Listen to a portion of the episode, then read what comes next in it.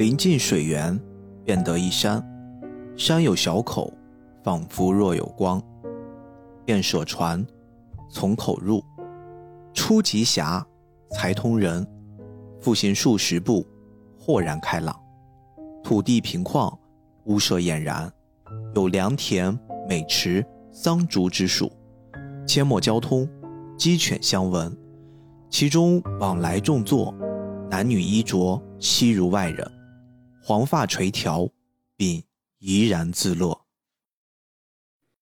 早安，喵！午安，喵！晚安，喵喵喵！早安。大家好，欢迎收听这期的菠萝油子，哎，我是主播 B B，我是命中，命中注定的命中。相信听了我们这个开头，你们一定是一头问号了啊！这一段曾经也是我个人童年的阴影，因为我到现在还能记得当时背这一段背得死去活来的，而且被语文老师追着满街打。但是我相信，如果看到了我们这期的标题，你一定会理解为什么会用这样的一段开头啊！这是最近我在接受了命中同学给我布置的另一个作业啊，让我看看罗小黑，聊一聊罗小黑。我自己把他的电影版、TV 化、TV 版，然后包括他的漫画我都看完了。然后给我留下印象最深的，哎，其实还真的是漫画的那个部分。刚才我在开头说的这个是《桃花源记》啊，这个大家一定都不陌生。其中一小段儿，其实《桃花源记》里面所。描绘出来的那幅景象，就在我们今天聊的罗小黑里面一个很重要的故事桥段里面的一个很重要的场景啊，听起来有点绕是吧？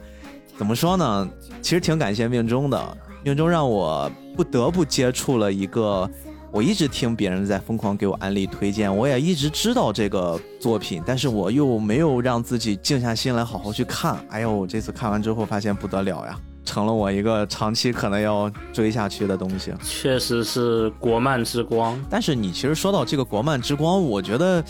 大家现在只要觉得这个作品好，就会给它一个名字——国漫之光、国漫崛起。就当你用多了之后，这个词就带一点那种，呃，戏谑的，变成一种阴阳怪气了。但是话是这么说，就是我我个人啊。我个人仍然觉得《罗小黑战记》整个系列是目前所有中国动画中唯一一个名副其实的，真的可以被称为国漫之光，或者国产动画之光，或者国漫崛起，能担得上这样名头的。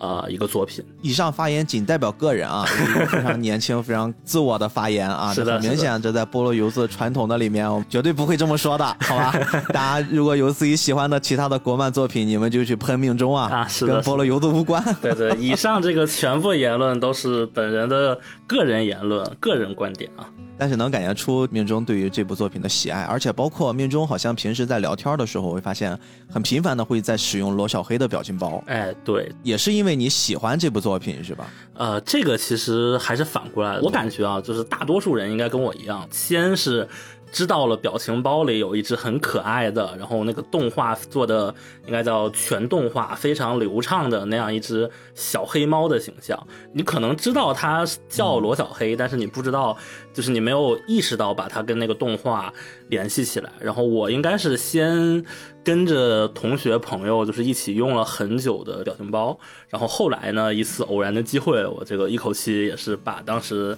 二十八集和剧场版和那个漫画都给补了，然后之后就陷入了我爷爷最爱看的动画又更新了，就大概是这样一个 呃苦等更的状态吧。然后在去年，他当时是周更了《众生之门》篇，当然他平常也是在周更或者半月更兰溪镇的漫画嘛，这个我也都是第一时间追。然后现在就他又进入了一个。封闭期，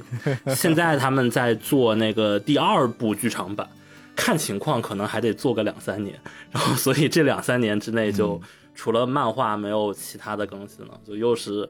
一片苦等。其实我个人是一个很喜欢收集毛绒玩具的人，就是我我的房间里会。有一个台子，然后福瑞控。倒没有这种程度，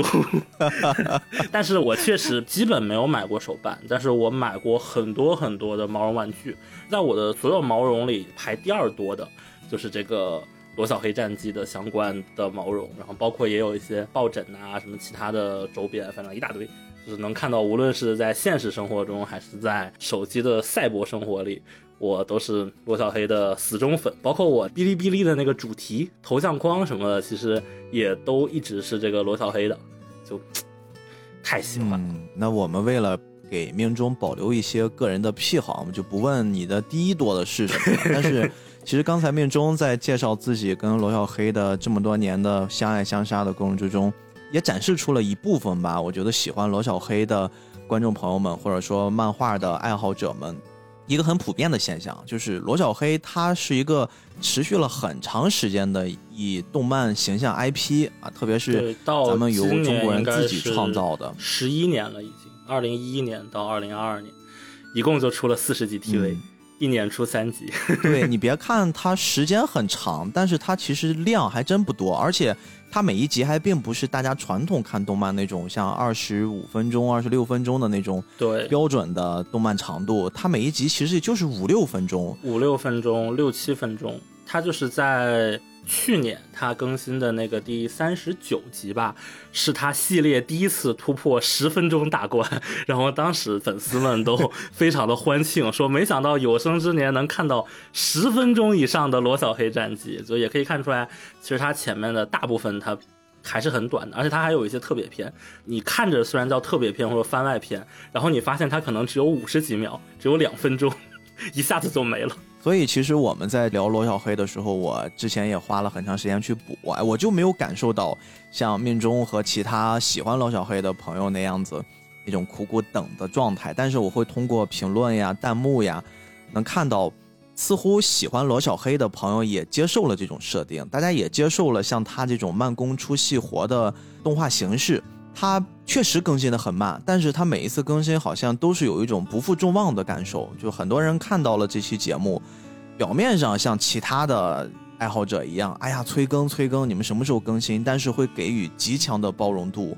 罗小黑整个这个形象，在我这段时间的疯狂补充下来，我自己的感受，首先是，哎，是不是年纪大了？我现在真的看不得这种软萌软萌的东西。罗小黑本身这个形象，我相信没有看过动漫的也一定不陌生啊，它就是一个非常非常可爱的小猫。太可爱了，而且现在咱们这时代上，大家都喜欢养猫。对于猫这种迷之生物啊，这种喵星球来的 小怪物，大家都没有抵抗力。然后罗小黑在里面又几乎是把所有猫这种小生物里面所囊括的可爱呀、那种劲儿劲儿的感觉呀，全部都拿到了这个形象里面。啊，又小又萌，又感觉是毛茸茸的，而且很机灵。啊，一只小黑猫，眼睛又特别大，就它真的是把萌系所有的属性全部集到一身了。还有山新的灵魂配音，也是非常的可爱对。对，要说的就是这个。其实整个咱们山新大王在菠萝油子里面，我们其实极少去提及一些 CV 啊，一些声优。其实国产动画这些年崛起，用到“崛起”这个词儿，国产动画这些年的爆发吧，对吧？然后我们能看到很多方方面面相关的，大家都陆续的出现在观众视野里面，这是一个欣欣向荣的状态。其实中国声优，我认识的还比较早，我最早其实是。呃，通过也是 B 站，差不多那个年代有一个叫“括号君”的一个小姑娘，我不知道有多少人知道她。她就是幼小的心灵给我造成了冲击。我不知道原来一个小姑娘的声音可以可爱到这种程度。我知道 日漫的一些配音可能会很可爱，但是我不知道原来中国人也有这么可爱的声音。她当时跟 Cyber 酱一起配了一些就是游戏啊各种视频，然后后来我通过她认识了山新。我一直最早以为他们是一个人。后来发现不是，当时知道了山新，他们还是一个圈子的那种爱好者，就是随便给一些网站、什么论坛上有一小组织，然后开始配东西。再到后面呢，我可能接触的就是有一个叫 CUCN 二零一，我不知道命中知不知道这个，这个也是一代人的回忆了。可能直接提这个组合的名字，大家都很陌生啊。但是我接下来提及的这个搞笑漫画日和，哎，这东西就可能很多人开始。就是爷青回了，这是很早很早的一个一个漫画。然后呢，当时有一群大学生，就是我刚才提的这个 CNCU 二零一，应该是南广吧，南广的简称。然后二零一宿舍里面有这么一群人给他们做了一个配音。这个配音呢，后来就是把非常日本的这种很夸张的表演用普通话给表演出来了。这就是天竺吗？不给力呀，老师。そうですね。老师，老师你怎么了？老师，猴子，第一名是我的啦！悲剧啊你们太大意了，春菜，擦擦。悟空，如意棒，好了，你出起吧，如意棒，擦擦。菊花。这些人其实大家现在相信，呃经常在互联网上冲浪的，我现在用了一个很老的词儿，冲浪的这帮人大家也都不陌生。ZUCN 二零一他们分别是白客，哎，就是之前 爆火网络的万万没想到的王大锤那个扮演者白客，以及小爱，他们现在都是啊很知名的，大家经常在影视圈能看到他们的了。这两个人加上宝木中阳老师，还有 NG 熊王，哎，这两个人其实在动画的配音界是大家比较常见的，特别是宝木中阳老师，这也是常青树了。我第二批接触的早期的那些配音老师，其实就是从他们这儿认识的。所以我又说回到这次我在看罗小黑，除了有一种哎呀山新山大王好牛逼啊爷青回了，我就想起了曾经在认识了中国 CV 界的这些现在的泰斗级人物的时候，就那段历程。菠萝油子平常不提这个声优，没想到逼哥对这个国漫的声优也是了解颇多呀，比我知道的是多多了。其实我对于国漫声优的了解，基本就是，呃，从当年北斗企鹅他们成立，然后改编《十万个冷笑话》。动画版啊之后出来的，就其实还是山新啊他们这一波人。某种意义上讲，虽然我《罗小黑战记》看的不是特别早，但是山新对于我来说就一直是一个，就好像是提到国产动画声优，第一时间想到的是山新，某种程度上成为了一个代言人的形象吧。然后，所以我我看的时候也是 各种意义上的都觉得很亲切。其实我们很少会在聊一个作品之前会花这么多的篇幅和笔墨再去聊一个配音。之所以这次我们聊这么多，也是属于罗小黑的一个很有特色的东西吧。因为看过罗小黑的都知道呀，通过这部作品啊，出来了一个只属于这部作品的词儿，就叫山心堆，哈哈，不是谐音梗啊，是真的是真的山心堆。为什么呢？是因为这里面的山心老师啊，在整个罗小黑战记里面，一个人饰演了非常非常多的角色的声音。比如说我们现在聊的罗小黑，虽然他平时只是喵的形式出现，嗯，但是当他变为人形的时候，哎，山心老师配的，在罗小黑战记 TV 版里面算是女主角吧，这个小白，她呢也是山新配的。然后小白有一个哥哥啊，一个非常帅气的小正太，当然他有其他的身份了，他的哥哥也是山新配的。在里面呢，还有一个叫山新的，就是山新本人的一个一个小角色，这也是山新自己的声音，非常非常有意思是。小白的闺蜜，小白的闺蜜，然后里面二十八集还是二十七集里有一集就是对话很多，但是好巧不巧，这一集有大量的对话，但是他登场的角色呢只有逼哥刚刚提到的四位：小黑、小白、山心和小白的哥哥阿根。然后这四个人全是山心配音的，就整个一集其实是就是精分现场。对。喂，山心呀，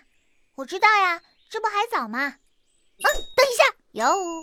你怎么过来了？怕你出状况啊？你一定还没准备吧？没呀，不是还有一个多小时吗？我就知道，可以提早进去的。我不来，你肯定赶不上跟我同步登录。来，交给我吧。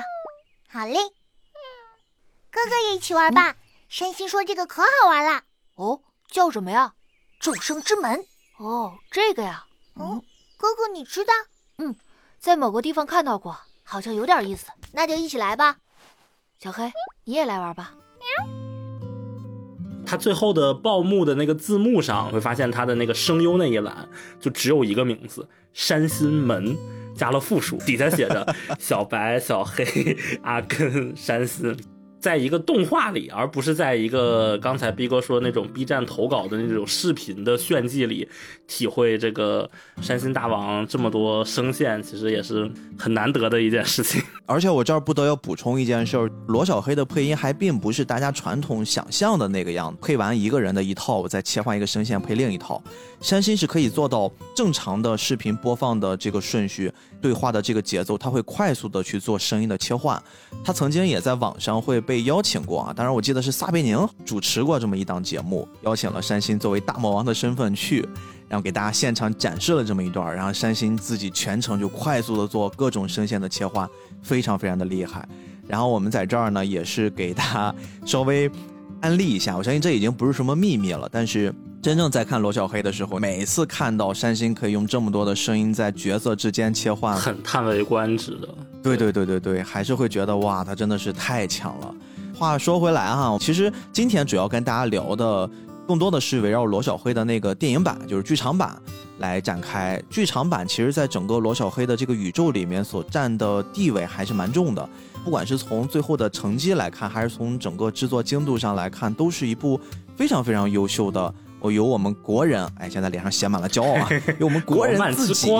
完成的一个很高完成度的动画电影。而且，因为我听。命中说，好像这个片子上映之后，在日本也是广受好评，是吗？对，这个片子在日本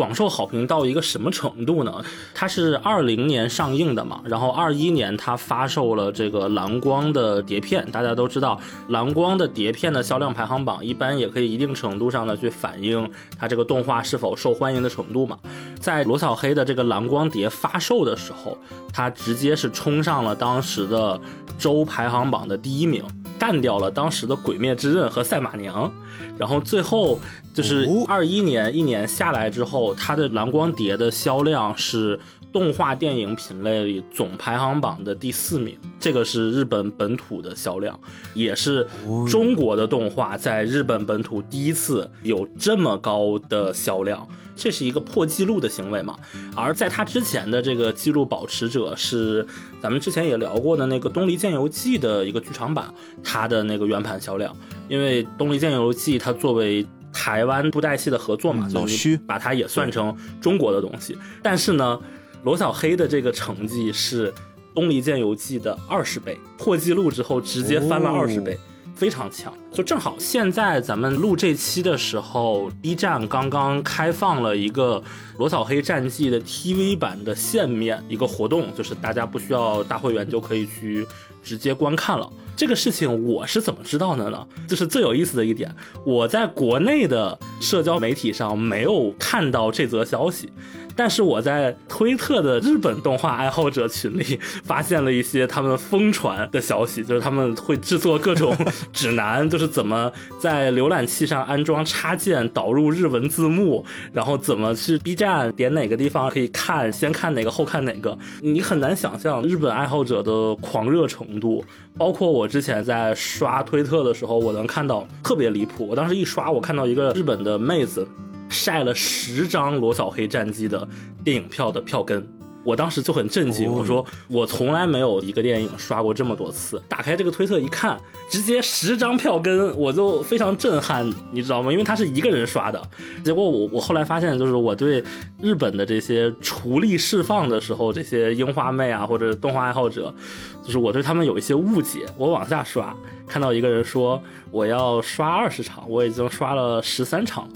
然后再往下，哎，我四十三刷，再往下我五十刷，再往下我七十刷，我都不理解，你知道吗？就是一个电影，它可以去电影院七十刷。还有一个日本的罗小黑爱好者，看完罗小黑之后，决定学中文，文化输出了。他还在那个 B 站开了账号。传了一个视频，就是我爱罗小黑，我为了罗小黑学中文，我来中国的哔哩哔哩用很不成熟的中文说，希望和大家一起交好朋友。然后那个视频当时还火过一阵子，你真的很难想象，他们甚至会去争论，比如说这个电影。中间的某一个词，说这个词应该翻译成什么，写很长的那种考究或者读后感，甚至有人去买英文版的东西，他们要结合英文版的翻译来去研究一下这个制作组到底是什么意思 啊。说到这个，再讲一个非常有意思的事情，《罗小黑战记》的剧场版，它在日本有三种字幕。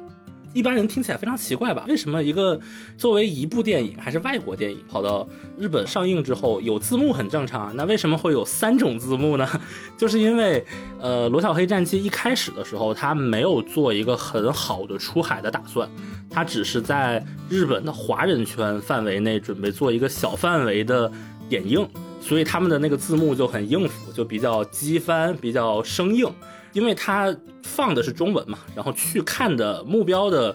观众也都是中国人，你并不需要这样的字幕。结果呢，这个一放之后就火了，火了之后呢，就有很多日本爱好者说你这个字幕我看不懂呀，然后他们就又改了一版，就是第二版，呃，修订后的，呃，《罗小黑战记》的日文字幕，然后。这个时候，群众的呼声就起来了。他说：“我们关西地区也要看，然后就在各种电影院又加排片呀，然后大范围的去上映啊。之后呢，更受好评了。更受好评之后，他们说我们要听日文吹替版的，我们要听日文配音版的。然后他们就又改了一版，联系了花泽香菜、樱井孝宏和宫野真守。”就也是非常厉害的日本动画的大咖了，对，所以这个电影如果不太习惯听中文 CV 的，你也可以来听这个日文版。就因为这个呼声非常高，所以他们又改了一版新的台词和新的字幕，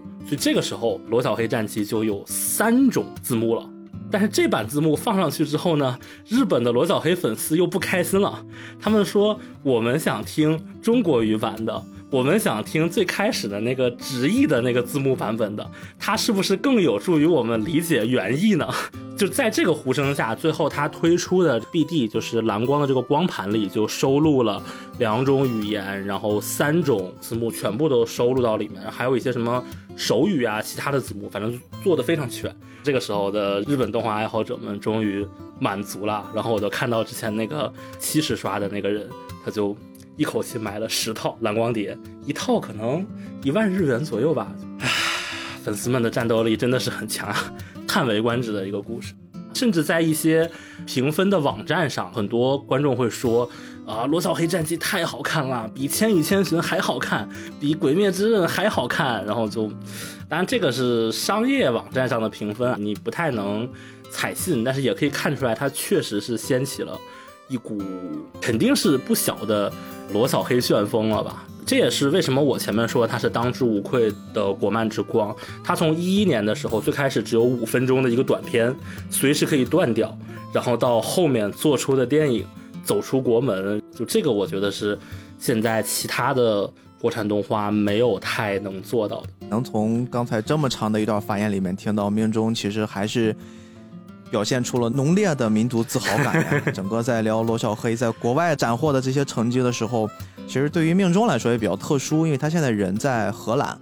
所以说在国外的一个游子的心态，看到自己国家的优秀的动画作品，特别是自己喜欢的动画作品走出国门，在动画的原产地能获得这样的成绩，那对他来说也是我能理解啊，我能理解。是的。刚才其实我们聊到了这个罗小黑的一个影响力吧，那么一定也有人会问，那什么是罗小黑啊？罗小黑是只猫啊。这个罗小黑呢，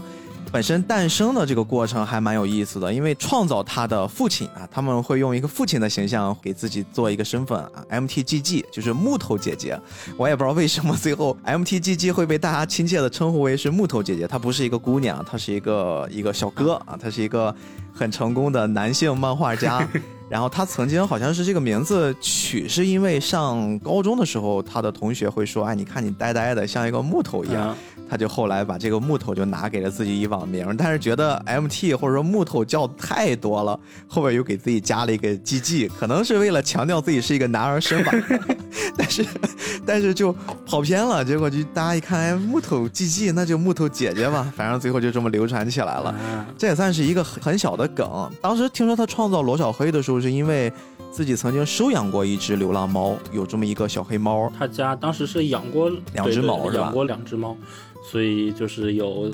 小黑和黄兽。不过这个说一个特别有意思的事情，《罗小黑战记》的 TV 版最早的几话非常的日常风格，大家看不出来它有什么主线剧情。很多人觉得是怎么你到后面剧情展开的世界观这么大，剧情这么复杂。但是其实这个木头说他在最开始的时候，他其实就已经做出了一个大纲和很具体的设定了。只是可能没有特别细化，但是当时他的前景一片不是很明朗。他做前几话的时候是想，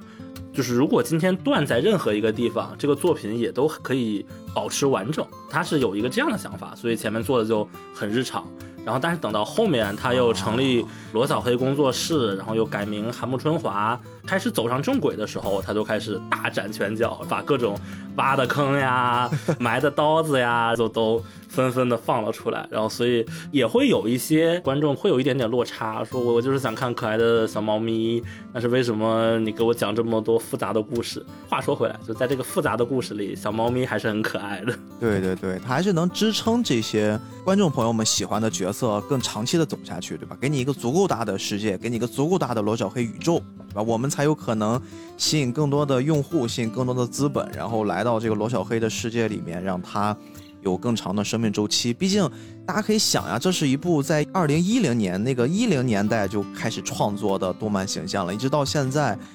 做成这个级别，我相信如果没有当时他这么一步一步、一步一个脚印儿走下来的话，很难有如此强大的生命力。那我们同样要说回另一个话题，罗小黑既然现在已经形成了一个非常庞大的体系，它的体系之间其实是有一些。我们可以去寻觅的点，特别是咱们在开头在聊到的那一个桃花源记一样的兰溪镇。其实这个兰溪镇作为漫画里面一个比较重要的故事结构，它跟罗小黑之间的关系更像是一个超级前传啊！这个前传前到当时罗小黑还没有诞生。是的，罗小黑这个宇宙里面本身是有一个很像是上帝一个神仙一样的角色，叫老君。哎，他讲的是老君那个年代的故事。对，大概是。罗小黑本传的三百到四百年前吧，就大概是明朝末年的那个时候，对对对对对，大概就可以让我们想象到它这个世界观架构有多么大了。当然，兰溪镇现在漫画还在连载中啊，我们今天也会结合着兰溪镇的一些话题，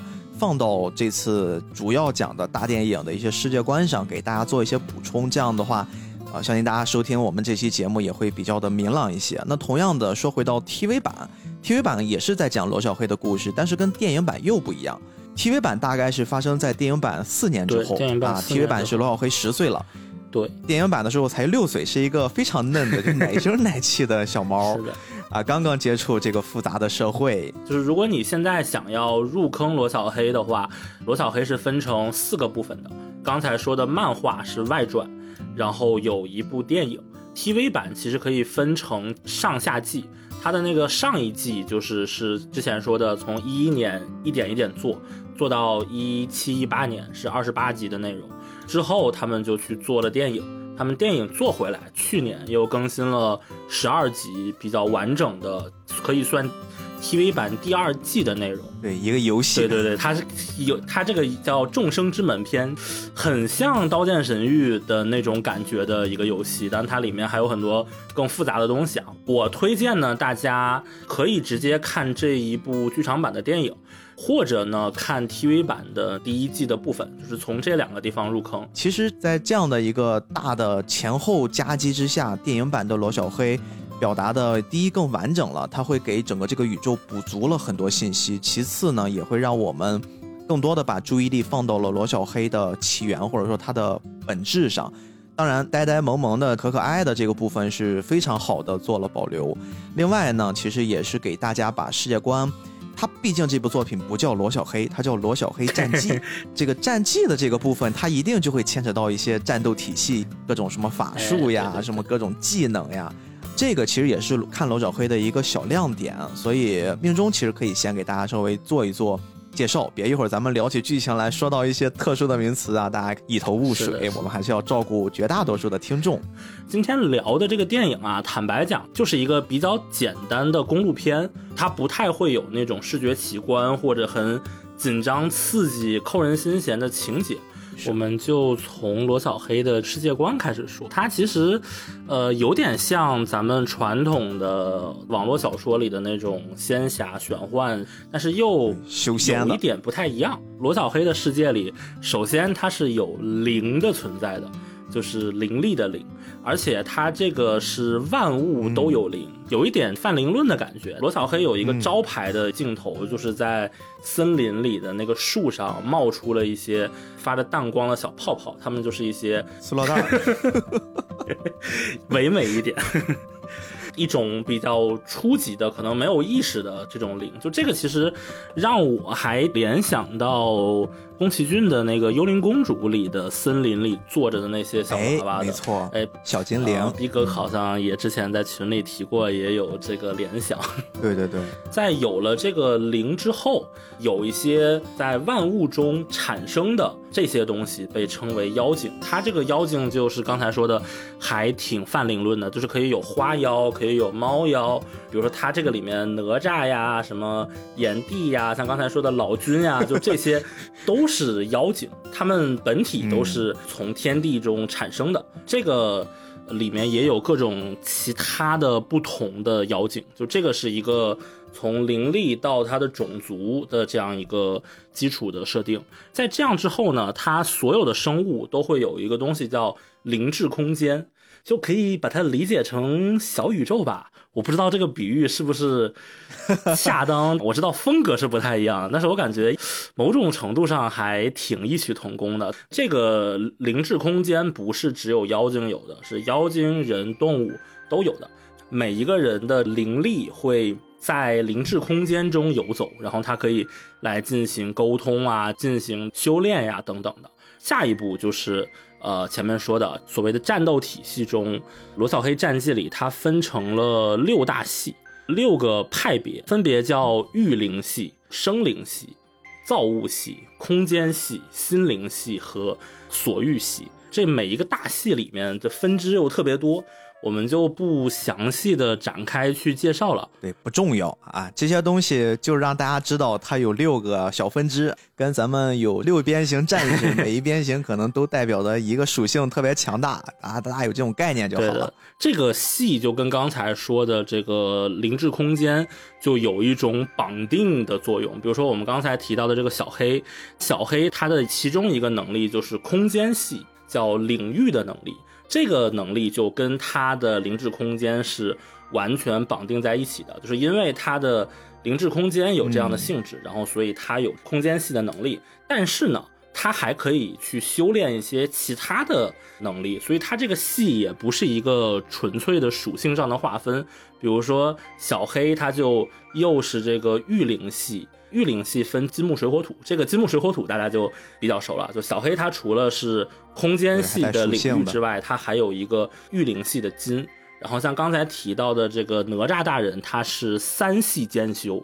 然后老君好像是六系都会。你要是比较厉害，你就都可以去修炼；然后你要是不厉害呢，就看他的设定，他就可以给你设定可能就一个系啊，两个系啊。然后不同的系，刚才说了分支很多，他的这个能力其实也是五花八门的。所以我觉得大家不用太拘泥于它的属性，就当成周周就行了。就是每一个人 都有自己的替身，然后这个能力你也不知道是什么，他没有周周后期那么神神怪怪，但是还是挺复杂的。嗯，之所以我们现在想想什么六大系呀，加上各种属性呀、各种能力啊，更多的就是为了让这个系列活得更久一点儿，对吧？你可以后面不停的围绕这些内容、这些基础设定，然后展开有更宏大的故事、更多元化的角色。其实这个我们也比较好理解，而且如果大家结合动画作品来看的话，就会明白刚才命中说的这个空间系啊，就让我想到了一个人，我们曾经也聊过的鸟山明老师。啊，他曾经有一段时间画漫画画崩溃了，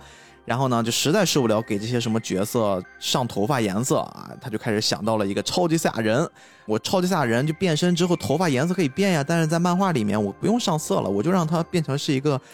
是一个空白的，对吧？我只勾出这个头发的形状，我说它是金色，对，我说的是金色，它就是金色；说的是黄色，就黄色。其实罗小黑也是这样子。当他们施展了这些灵智空间之后，进入到了那个很特殊的环境，周围全是白的啊，你也不用上色，也不用画东西了，你只要是在里面就可以了。就这个还是挺有意思的一设定，其实就是在刚才命中介绍的这些设定之下，我们今天主要聊的罗小黑战记的电影版，其实就故事展开了。因为我们刚才说到，在这个节点之下，罗小黑是一个六岁的小宝宝啊，他当然本身也是一个小猫妖，是个妖怪，他一上来就会感觉是被丢弃在了一个。森林里面也没有交代他具体是怎么来的，嗯反正就是一种流浪状态。同时呢，还展示出了浓浓的啊木头姐姐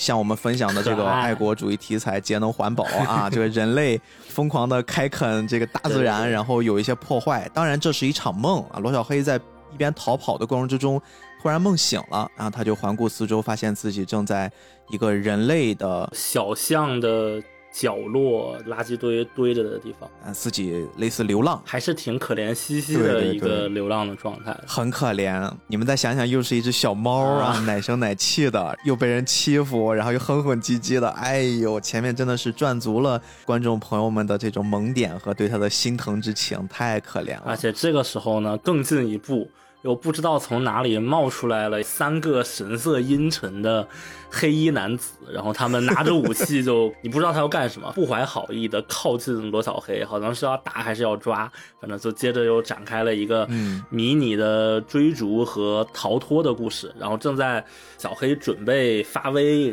就小黑的原型，它可以变得很大。但是平常它是一只非常小的、很可爱的猫，对，罗小黑一变身就可以变黑豹，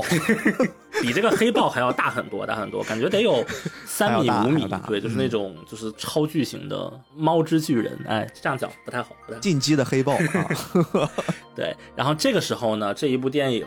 第一个重要角色就登场了，这个角色叫风息，他把这三个人赶跑了有。很多女生、女性观众会比较喜欢这个角色，觉得风息是一种酷盖的形象，对对，而且他一上来是一个特别善良的，把小黑从危难之中救了下来。当然，其实也挺离谱的啊，就是那几个人在看到小黑变形了之后他，不怕，并没有一个很强烈的反应。对对他不怕。当时我看到这儿，产生了一些疑惑，我说你们就这么屌吗？为了抓猫，怪物已经见怪不怪了吗？当时我第一反应是，哦，这个真是一个人类社会和妖怪和谐相处的 这个世界呀。看到一些小猫突然变成了进击的巨猫，都没有任何的反馈。不怕，对，但是后来还是会被风息给救走了，带回了他生活的一地儿。他生活的这个地方呢，一看就是属于妖怪的聚集地了，而且会给他介绍了一些风息这边的朋友们。大家对于小黑这么一个可可爱的形象，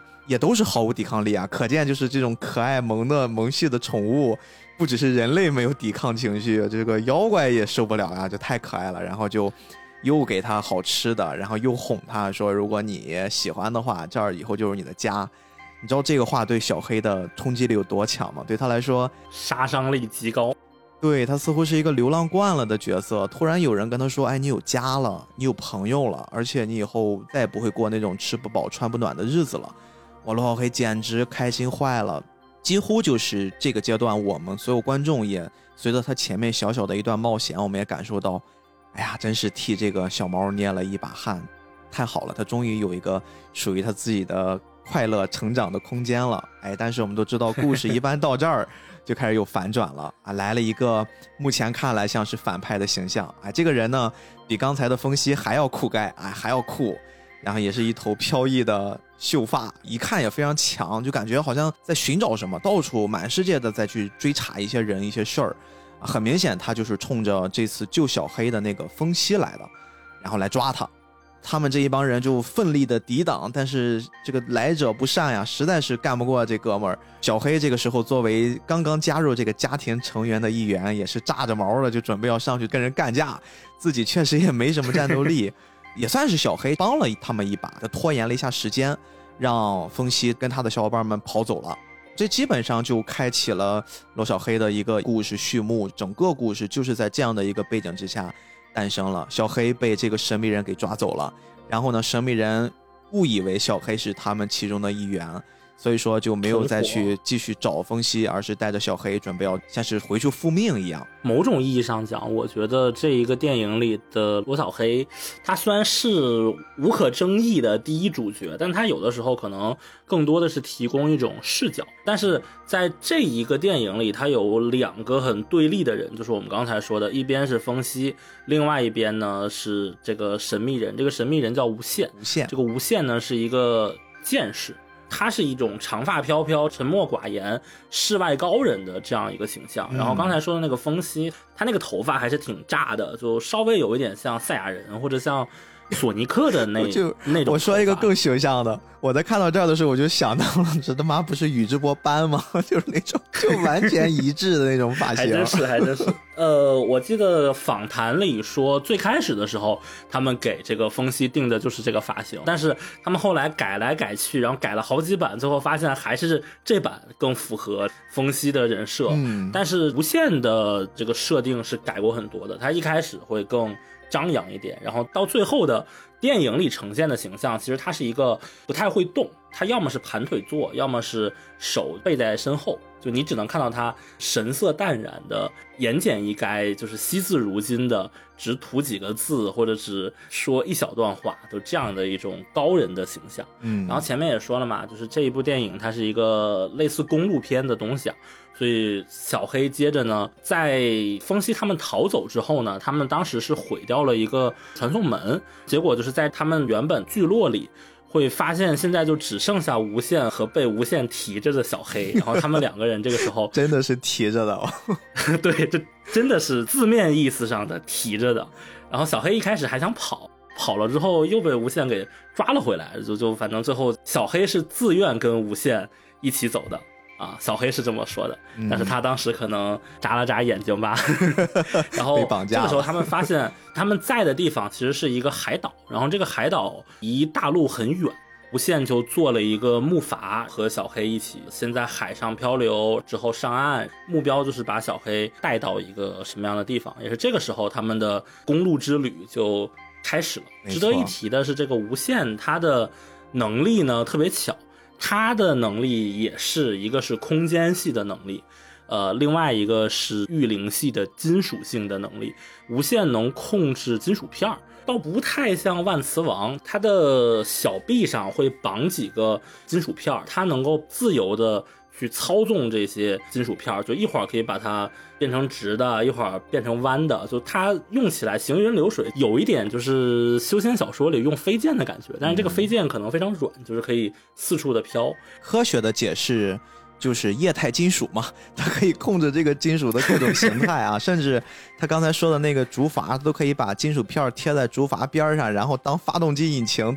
带来动力，就非常扯淡。对对，对而且很巧的是，这个无限的人设，他的这个技能跟刚才我们介绍过罗小黑的技能，你们会发现它高度相似，几乎就是一套体系下来的。所以我们其实在这儿不得不要介绍一下无限这个人，花一点时间。哎，这就不得不提及我们刚才说的这个漫画的部分。漫画的部分其实是有一些设定强调了无限的一个出身。首先，无限不是妖，他就是人，而且他目前的设定是人类最强。啊，就是类似《一拳超人》里面的 奇遇一样，就是人类最强，并且他已经强大到连很多很多很多的妖精都怕他了，就是非常非常强大的一个战力天花板。在这个罗小黑的世界观里，会有一个东西叫封神，就比如我们刚才说的老君或者哪吒，当他们强到一定程度之后，他们不仅会被称为仙，他们还会被直接称为神。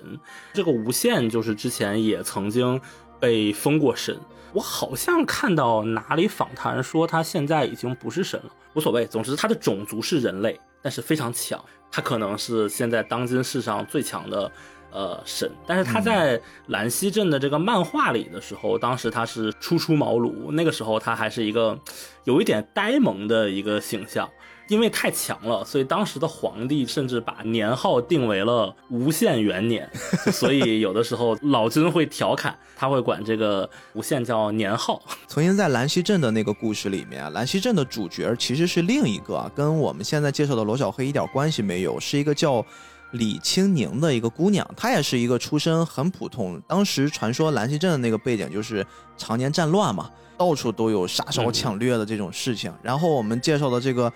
整个版本最强吧，就是老君，哎，这么一个老神仙的形象，他曾经路过。救了刚才我们说的这个青宁这个小姑娘，整个漫画的版本就是讲他们两个人之间发生的事儿。在罗小黑的 TV 版里面也有盛传是青宁仙子啊，人类小姑娘最后跟着老君一起修炼、一起学习，也成仙了。而且刚才我们也介绍过，整个罗小黑的故事里面有非常非常多的能力，其中这个青柠仙子就有一种非常特殊的体质啊，她是治愈系啊，长得也非常治愈，非常可爱。他们在这个故事里面，其实也就是不断的拜师啊、学习啊、修炼。那么无限曾经就在这个漫画版本里面被他们师徒二人给救过。当时是作为一个十几岁、二十来岁的一小年轻啊，有一次可能受了伤，然后老君和他的徒弟青宁就把他给救了。老君一眼就识出来，发现这个小孩不简单啊，日后必成大器。对，经常会给他一些额外的福利吧，给他一些特殊的关照。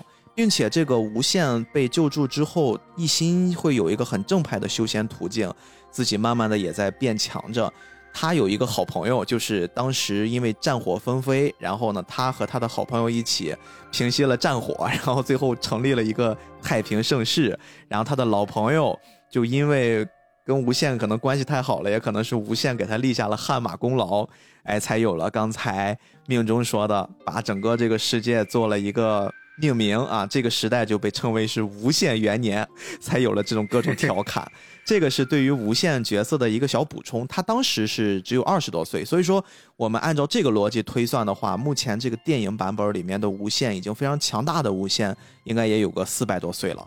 啊，已经不是个人这么简单了。当年他还是一个有点呆萌的少年，现在就是已经变成一个高冷、深不见底的一个世外高人了。除了后期因为小黑陷入危险的时候，无限他跟小黑的感情非常之浓，到后面的一些其他的交流的时候，无限有流露出一些情绪。在前面的时候，你看他，他好像就像有一点像机器，但是他可能更多的是一种比较冷淡的态度。蛮符合大家心中的那种活了活了久了四百年的天下第一，就是无敌是多么的寂寞，背手站在高山上冷风吹，就这样的一个形象。嗯，说到这儿也会发现呢，我们刚才用坏人或者一个反派的角色去形容无限，好像也不是那么准确。因为不管是前面介绍他的出身，还是现在我们也介绍他跟小黑之间相处的关系。好像他并不是一个坏人去加害罗小黑，呃，对不起，现在他不叫罗小黑啊，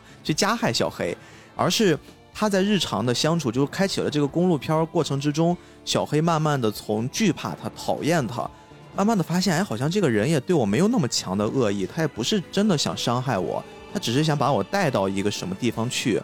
当然，这个路途很长，整个他们走的是水路嘛，走的水路，这个漫长的过程之中。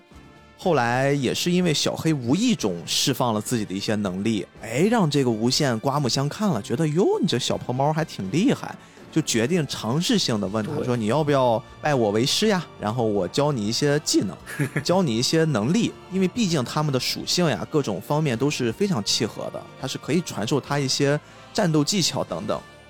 小黑一开始一脸傲娇，但是最后想想，哎，我跟你学了，我不就可以逃了吗？对吧？我不学，我永远都任你鱼肉呀。对 对，没有坏处。然后慢慢的就开始在旅途过程之中，哎，一点一点的学起，包括怎么去驾驭那些小铁片呀，甚至连游泳、怎么捕鱼，他的这个无限师傅都在教着他。慢慢的相处下来，小黑好像有一些转变了，他觉得，嗯，这个无限也没有我一开始那么讨厌。而且在这个过程之中，还开始给大家科普，就是像命中刚才给听众朋友们科普整个罗小黑世界的那个战斗体系一样，也告诉他啊，这个世界是有什么灵智空间的，而且也施展了无限自己的灵智空间。他的那个灵智空间还蛮漂亮的，也是世外高人那种设定吧，白白的空间里面立着一个小别墅啊，小木屋，对对，还挺古朴的，但是很冷清，只能感觉到它是有生活的年代感。可能是他活了四百多年，某一个阶段他自己曾经生活的房子，他觉得给拿过来留一下纪念吧。反正就展示了一下，中间经过了一系列的冒险，然后两个人相处一段时间，上岸了，哎，来到陆地上了。这个上岸这个部分，还真的很有意思。我曾经看这个罗小黑，我是最近在补的，但是有一个非常有名的动画电影啊，《大鱼海棠》，这个我是在电影院看过的，我就万万没想到，啊，《大鱼海棠》竟然跟罗小黑的电影竟然有联动。哎，这是什么联动呢？就是这个一上岸，我首先看到有两个人拦住了罗小黑跟他的师傅，而且他们这个形象因为实在是太有代表性了啊！《大鱼海棠》里面的那个春和坤 啊，他们两个人，这而且是一个中年人的形象，就都已经开始发福了，像村姑，像是那个老渔夫一样的形象，就在岸边守着他们俩，就要拦着他们，就以为他们俩是偷渡的，因为莫名其妙的这个海上就飘来一小木筏，上来一个人一个猫，可能也做了这么一个互动。哎，后来我好像查了查，其实还确实是有联系的。木头姐姐在创造罗小黑之前，她曾经就在大鱼海棠的那个对，工作室工作过，工作过，是吧？好像还创作过他们第一版的那个样片儿，他曾经还参与过，所以说用这种方式去做一下致敬，我觉得是一个挺好的。就是国漫大家其实不要有那么强的敌对性啊，我是这个粉儿，我是伪粉，我就不喜欢那个，我觉得这是一个大家庭，在这个方面表现其实真的很好，你能看到很多很多狂喜，就太开心了，看到这儿。对它这个其实还是一个彩蛋性质更多一点的东西，但是这罗小黑无论是 TV 版还是这个剧场版里，它这种彩蛋特别多，特别你能找到什么火影的、吉卜力的啊、周周的啊，然后密度特别大，然后它还有各种其他类型。的彩蛋，然后因为太多了嘛，就是那些粉丝去找，他们发现，哎，我怎么这五分钟的片子我能找到十几个彩蛋？然后他们有人就去问这个木头说，你能不能给我们列一个全部的那个彩蛋的列表呀？木头说不行，他觉得这个彩蛋还是乐趣为主的。如果做一个列表就是任务了，大家去一个一个做任务，没没意思了。哎，你听他说，我跟你说，命中，你知道真正的情况是什么？真正把所有的彩蛋拉一拉，你会发现，他之所以不想列这个表的根本原因，就是在于木头姐姐是一个疯狂的自恋狂。他的彩蛋里面，我相信百分之五十以上都是木头 M T J J 这些字儿 对，出现在各种各样的位置是上。他列出来，他会觉得很羞愧的，他肯定是这个原因。原来如此啊！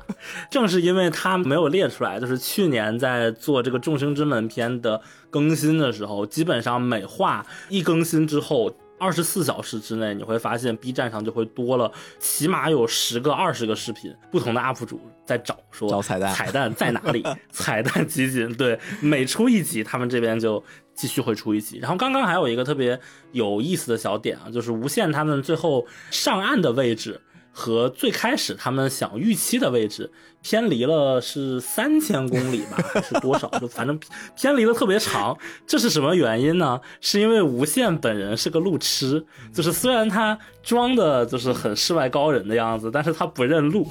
所以他上岸之后先去问了那个当地的村民，就是我们刚才说的彩蛋角色，问这是哪个省？然后因为他问这个问题之后呢，坤才非常紧张，说你连这是哪个省都不知道，你是偷渡的吧？就他是这样这样一个小逻辑。对，上一个常年在海上漂的剑士，并且不认路，这个作品也是够很多很多人回忆青春了。他实在是太杀时间了。最近听说这个不认路的剑士，他的船长还开启了五档。岔开一下话题，我不知道这是不是所有的在海上漂的剑士都同样有的一个问题，漂的久了自然就不认识路了。但是这一点很好的在无限的身上也看到了。对这个无限，其实拨开他高冷的面纱之后，他还是保留了一些之前我们说的漫画里的那个呆萌气质的。随着他跟小黑相处的久了之后，也愈发的明显。比如说他们上岸之后，他们先去了边上的一个餐厅大吃一顿。电影里这种笑点就很多，比如说他小二就问他说：“客官，你们点了很多家常菜，但是我们这里最有名的是海鲜，你们要不要点海鲜呢？” 然后无限和小黑就异口同声的不要，吃了一路海鲜了。特别是无限的厨艺也不是很啊，其实无限目前来看，能力上有两大缺陷，一个是不会做饭，一个是不认路啊，目前都表现出来了。而且这儿特别好玩，他们曾经在海上漂的时候，他们就那段关系已经处得十分不错了。小黑曾经试探性的问过无限，说上岸了能不能把我放了？因为本身无限也发现抓错人了啊，小黑确实不是冯曦那一波的啊，是新加入的这么一个小家伙。本来说呢上岸我就把你放了，当然吃饭也是因为想稍微挽留一下，说吃请你吃顿饭你再走吧。结果吃完饭之后，小黑要准备走，无限又来了一招，他不知道想到什么了，然后他就觉得说小黑。你如果现在走了，你还是要回去找风夕，不行，我要把你绑到我们这个大本营 啊！引出了一个新的概念，叫会馆。其实，在人类整个生活的这个世界上，不同的地区是设有一些会馆的。这些会馆主要的作用，我们可以理解是妖精的客栈啊，就妖精可以有事儿没事儿的去求一些帮助吧。这些会馆是有一些专门的负责人，他们会给妖精提供一些支援。所以说，你会看这个提供的可不是。小支援就是，当你一个妖精到会馆之后，他会先给你一张会馆的会员卡，同时还是银行卡。这个银行卡里面据说有一笔非常可观的资金，随用随取，不需要你付出任何的代价，就是送给你了。然后他会这个会馆就会帮助一些妖精融入人类的生活中，同时他可能跟人类的高层也会有联系。比如说，如果这里有一只作恶的妖精。哎，那我们可能就要去处理一下它。所以会馆它虽然说就是是妖精的地盘，但是它在势力范围上，它应该是在平衡人类和妖精之间的一个调停者。对我们其实能看到这个世界还是努力的想去维持一种平衡的，就是让人和妖共存。这个这个概念在很多作品里面也都有体现。其实代表的是人和各种不同的生灵共处的这么一种状态。然后我们在罗小黑里面也是能很明显的体会到这一点。当然，此刻的小黑他是完全 get 不到这个无限师傅对他的用意的。他这个时候呢，感觉吃完饭了，你怎么你说话不算数呀？你不是说要放我走吗？怎么又给我抓起来了？小黑就疯狂的逃跑，但是每次逃跑呢，都被无限给用很轻松的方式就给揪回来了。哎，这块儿其实我们会看到，在 TV 版四年之后，罗小黑真正长大了的时候。里面出现了一个很可爱的小小宠物一样，叫比丘，啊，这个比丘也是各种逃跑，但是罗小黑都能像他师傅曾经抓他一样，哎，非常轻易的就给他逮住了，可能也是得到了无限的真传。但是在现在这个阶段，小黑不断的逃跑，但是逃跑过程之中呢，也是在精进自己的能力吧。同时，无限好像也是试着让小黑在尝试融入人类的社会，因为。上岸的那一刻，小黑至少还是痛恨人类的。他可能还是有一些误解，对人类的理解不是那么全面。他觉得人就不是什么好东西啊，人就是跟我们妖精就势不两立。因为他曾经小时候的那个生活状态，经常被欺负。但是慢慢的你会发现，哎，人类的生活也挺不错的，对吧？有吃有喝的，而且各种科技也很发达，还有手机支付，对吧？人类做的饭又很好吃，小黑好像尝到甜头了。是的，而且同时好像有一天。无限他们这个会馆还来了非常非常多会馆的一些妖精能人啊，应该就是会馆里面的战力天花板吧，大家都齐聚一堂，因为他们都是无限的朋友或者说同事吧，同事可能更恰当一些。无限是属于这里面的一个小高层啊，非常厉害，在会馆里面举足轻重的地位。然后他的那些同事们来了，都是一些高管，是的，他们也来跟小黑打一照面儿，也算是。跟前后有一些联系，因为这里面很多高管妖精，我都能看出是在漫画里面，还是一个人类二十来岁的无限曾经揍过他们的妖精 是的，就是就各种在漫画里面揍过他们，后来长大了之后都变成同事了，啊，打了一照面，也算是快速的把这个世界观给拓宽了。这些妖精里呢，有一个是我印象比较深刻的妖精，他叫鸠老，就他他就是一副经常喜欢。呃，捋自己胡子的一个算是老妖精吧，哎，就很像那个老版《哪吒闹海》里面那个老龙王。哎，对对对，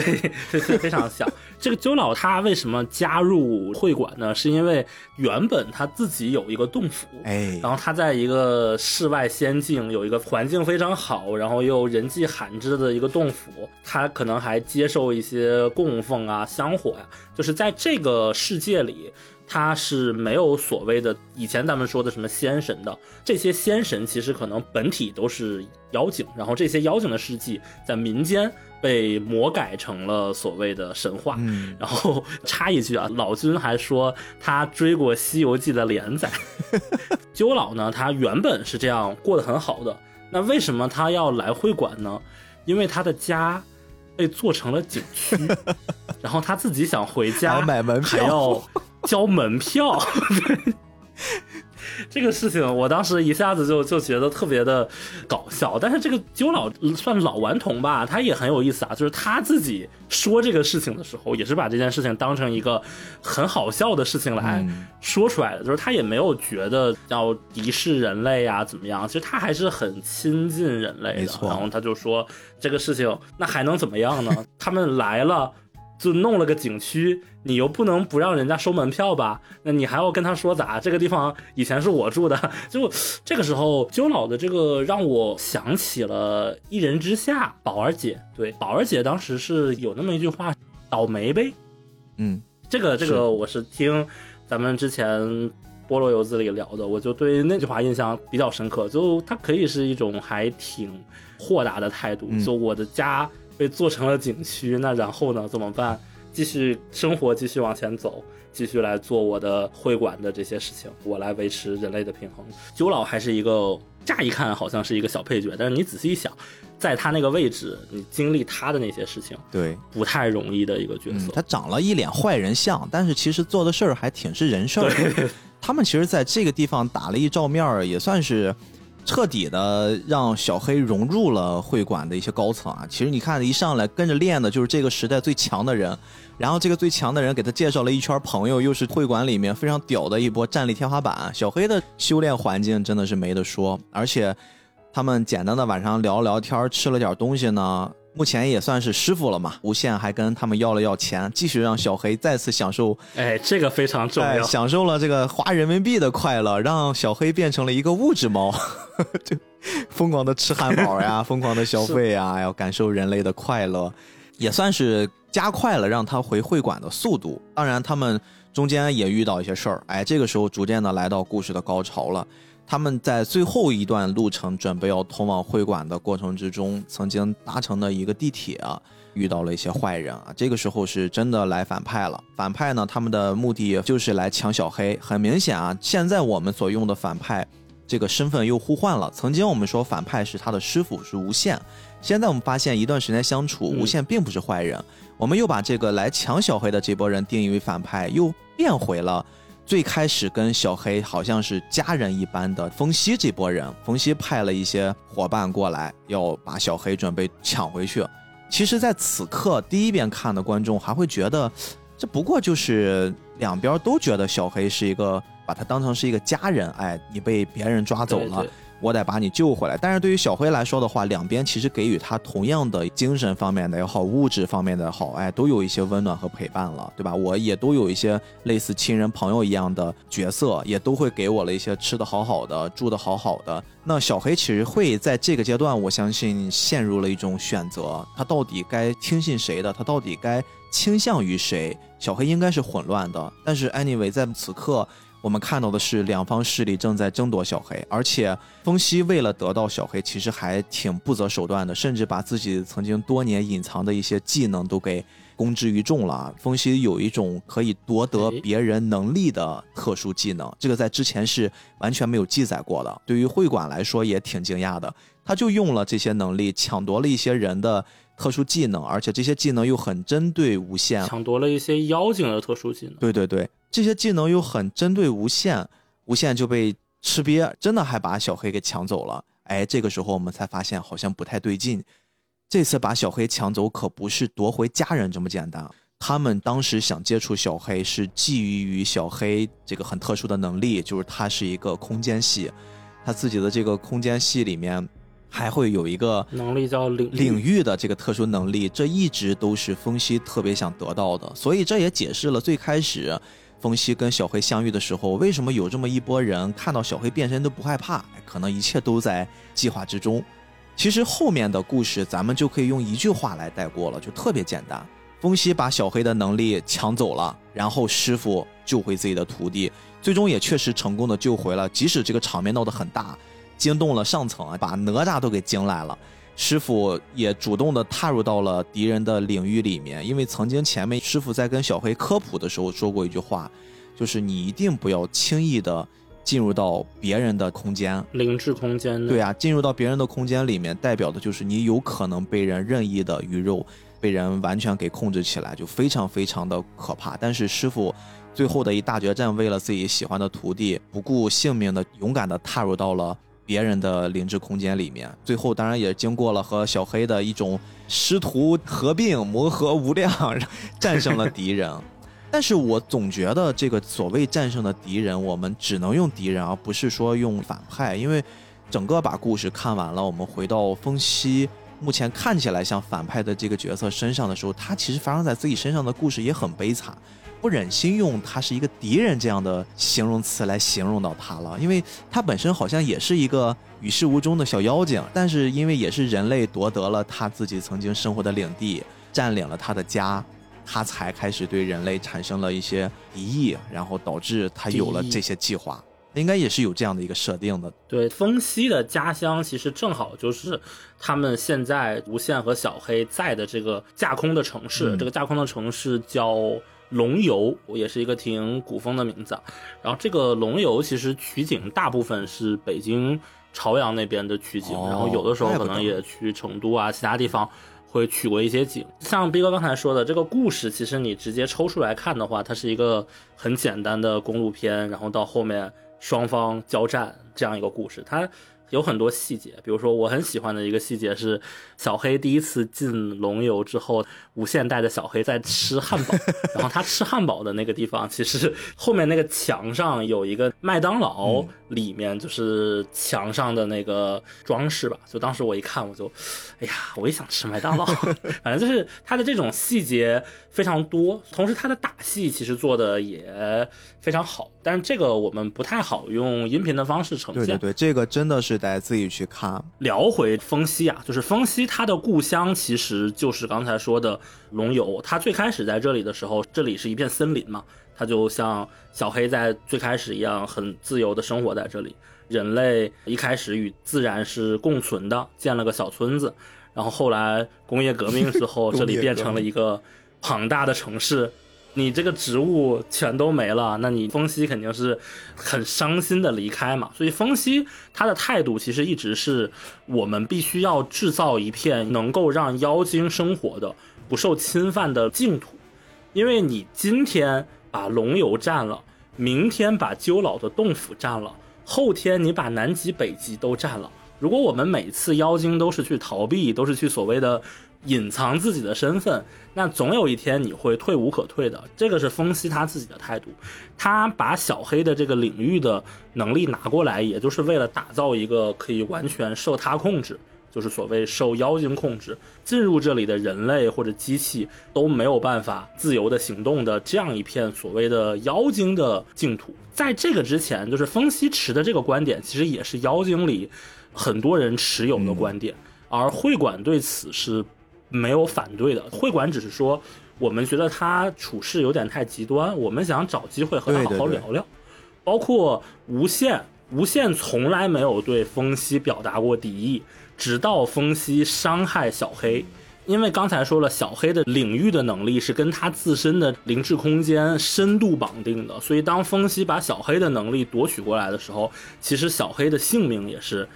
同时被夺取走的，对，在动画上表现的还挺明显的。本来小黑是一头黑头发，一夺走了之后变成了小白毛，哎，就变成像小绵羊一样的，就是喜羊羊那个那个那个圈层里面的角色形象了。所以在无限知道风息有豪夺能力，而且他夺小黑，小黑会死之前，其实无限是没有对风息太过在意，他就都是我去找找风息。他跑了，那我就算了算了，就算了吧，继续追。小黑被抓走了，他不会特别介意这件事情，他也不会把风息真的当成敌人。就是我把你抓到会馆之后，我们谈谈心嘛，就是有话说开了。就无限他是这样的一个角色的定位，但是当风息伤害了小黑，他夺取了小黑的能力和小黑的性命的时候，无限是真的怒了，他冲进了风息展开的这个领域中，然后他去。质问风息的一句话是说：“如果你口口声声说你是为了妖族来做的这一切，但是你做的这一切的过程中，你又这么彻底的伤害了小黑，你怎么还可以说你是为了妖族呢？”这个时候，其实风息他自己也是很纠结的。其实他原定的计划是想说服小黑，让小黑直接开领域。但是当这个小黑和无限在一起，见识到了人类社会的这个状态之后，小黑本身是不愿意伤害人类或者妖族，他是不愿意伤害任何其他人的。当小黑拒绝了风息之后，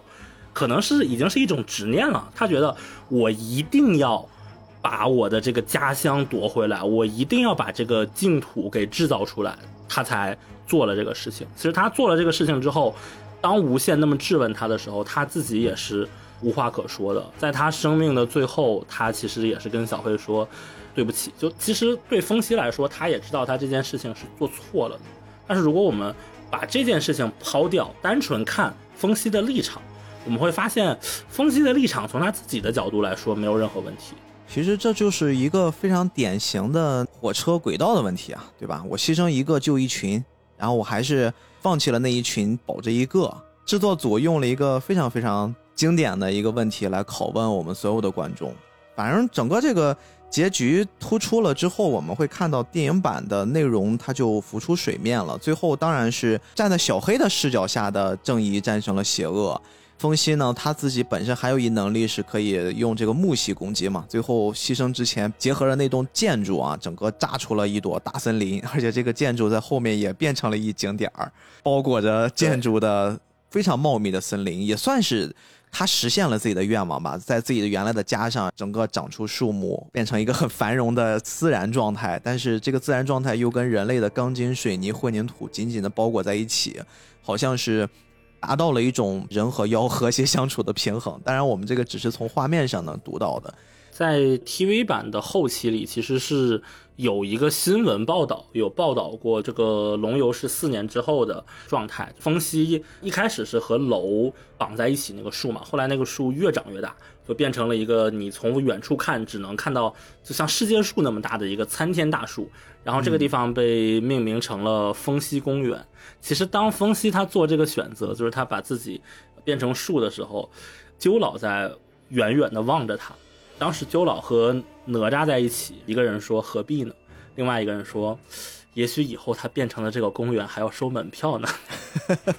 其实从立场上来说的话，鸠老何尝不是也站在风息这边呢？他只是说他做了从更宏大的视角上，为了人类和妖精的和谐相处，他自己放弃了自己的家。但是谁又不希望有自己的家呢？谁又希望别人破坏自己的家呢？鸠老他是有特殊的身份，他有更高的愿景，所以说他放弃了自己的家，责任报复，对他来到了会馆去为达到人妖的平衡去做了很多的努力。但是你从风息的角度，我觉得他也没有一点问题，因为他首先是一个被侵略的人，他自己的家园首先没有了，然后他最后所做的这一切，当然他对人类造成了一些不太好的影响和破坏。但同时呢，他最后也用他自己的方式，顽强的生命力化作了一棵苍天大树，而且这个树还在不断的生长。我觉得，风息没有死，风息其实还活着，他换了一种方式在活着，他用一种更高维的方式，静静的看待这个世界的发展，他在看待这个世界的一种变化，他在印证当时在大决战的那一刻，他小黑。和无限三个人在那个空间里面的那些对话，自己亲眼去所见，到底谁是对的，谁是错的？我们现在如果直接说到这个电影版的结局的时候，对于这个关系来说的话，也就在这个环节戛然而止了。后面无非就是小黑回到了妖精的会馆，但是他自己选择的是他不要在会馆上过着所谓的更好的生活。更像是一个家人一样的固定的居所，他决定还是跟着师傅一起。他问师傅：“我可以跟你走吗？”师傅微微的一停顿，好像也非常开心的接受了小黑，才有了后面的故事。师傅说了两个字：“当然。”对对，还记得我最开始前面说的樱花妹对于翻译的这个大争端吗？就是他们在纠结“当然”这两个字翻译成日语应该用哪个词。哇，那还是投入感情的。所以说，其实你看电影版的故事到这儿就结束了，但是真正我们今天要把整个罗小黑的大的结构穿下来的话，我更建议在这一段上我们接着往后一延续，延续到就是《挨命中说的 TV 版最后更新的这个大的篇章，他们有这个游戏《众生之门》，《众生之门》它讲述的就是罗小黑在四年之后遇到了一个新的主人啊，这个主人曾经收养过受了伤的他，因为小黑曾经。在习得了一身本领之后，他做了一个挑战。这个挑战也是我们前面说的有一个像神一样的角色，这个老君。老君在他四百年前发生的那个故事的时候，他很明显失去了自己的徒弟，并且这个徒弟对他来说也非常重要。然后一度就消沉，沉迷 A C G 不能自拔。他也给自己设了各种的规矩啊，我不能出去，我不能这个，不能那个，不能管这个，不能管那个。以前他是一个管天下所有事儿的一个人，一个非常善良的妖精之神吧。但是他自从失去了他的徒弟之后，我们会发现他消极了。目前给到的信息是说，这个老君自闭了，然后寄情于借火岩。这个借火岩就是他和一个巨大的雕塑石像雕刻的内容，是他和青宁仙子第一次的相遇。就目前我们看起来好像是说青宁就离开了嘛，但是木头在一次访谈里说，这个兰溪镇的结局不是刀。就他很有可能青宁他没有离开，只是陷入了一些沉睡，最后又因为一些什么伏笔啊，然后老君被迫立了一个誓言，就可能会有这样的小反转吧。大家在这里不要把这些东西想说啊，青宁已经死了呀什么的。对，不要那么绝望啊。对对对，顺便再稍微补充一下，妖灵会馆。当时是有三个共同的创立者，然后老君就也是其中之一。他确实是逼哥刚才说的非常非常管事，然后人间的事、妖精的事，能管的他都要管，就为了世界和平。所以能管的他都管，所以就叫会管嘛。这个没有什么意义的谐音梗就用上了，烂梗。当然，就是老君其实在整个漫画的部分占了很大的篇幅，但是到了后面在动画里面其实。出现的也有，但是不多。哎，曾经罗小黑呢，就是是的，在 TV 版里面，他就做了一个非常牛的事儿。当时老君为了打发无聊的时间，他曾经说：“哎，你们谁能突破重重考验，偷取到我这儿的一个宝物，偷走了之后呢，你们就就牛逼，就可以给你们各种奖励啊之类的。”罗小黑好像是唯一一个能顺利的完成这个挑战的人，虽然他也受了重伤。对，确实一看就得到了无限的一些非常非常好的传道啊，真传啊！但是话又说回来，人无限其实很多东西也是老君旁听侧敲的给他一些指导，所以说他们也会有这么一点点 祖师爷的这种感觉了。刚才我们介绍了小黑在 TV 版里面的这个大的背景，为什么我们会单独拎出来说最新更新的这个篇章，它会？承接到我们在看电影版的那个人和妖共处的共同生存的这个话题，会有一些关联呢。正是因为这个游戏，这个游戏的设定，我们可以理解它是一个很大型的世界上只有一个服务器的大 VR 游戏，然后每个人呢都可以玩，通过一个服务器进到这个游戏里面，然后这个游戏会有一些硬性的设定，哎，就既像《刀剑神域》又像《猎人》那个篇章，大家玩一个游戏。这个游戏每个人只有一条命，就是你在里面你不能死，你一死就要从一级开始修炼了。对对对对对，他们几个人呢在里面不断的修炼，而且这个游戏随着剧情的发展，你会发现，本身好像创造这个游戏就是通过灵智空间制造的这么一个游戏，而且这个游戏明显是倾向于为了让妖怪和人都能去体验。特别是为了让人能体验，如果你们掌握了跟妖怪一样的能力的时候，然后你们可以怎么样？这个游戏我记得有几个印象特别深的设定啊。如果我们来结合今天聊的话题的话，好像会找到一些突破口。比如说，当大家都是一级进入到这个游戏，刚刚建了一个新的账号、新的角色进去的时候，正常情况之下，所有的妖精都会比人类厉害，基本上是能达到人类三十到四十级。而且这个是单说数值上的能力啊。如果比如说像小黑这样的，就是他本身自己已经掌握了灵力，掌握了这些战斗的技巧的时候，他一级是可以干掉一百级的人的。就这个游戏技巧是一方面，然后数值是另外一方面。对，另外还要补充的一点是，这个这个众生之门很有意思的是，它这个游戏里的所有的生灵都是由玩家扮演的。就比如说，呃，小黑他们吃饭的时候，他啪的一声拍死了一只虫子，呃，一只蚊子，然后结果这个蚊子其实也是一个玩家，或者是那边一个蝎子，天上的鸟就都是玩家。大部分玩家你进来之后，他是随机给你分配一个角色的。我记得《世界奇妙物语》里好像有类似的一个。小短片，不过我们不展开了。总之就是，他既希望人类去当妖精，去尝试人类如何开发妖精的这些能力，同时呢，他也会让妖精去当人类，然后让人类去当其他动物，嗯。就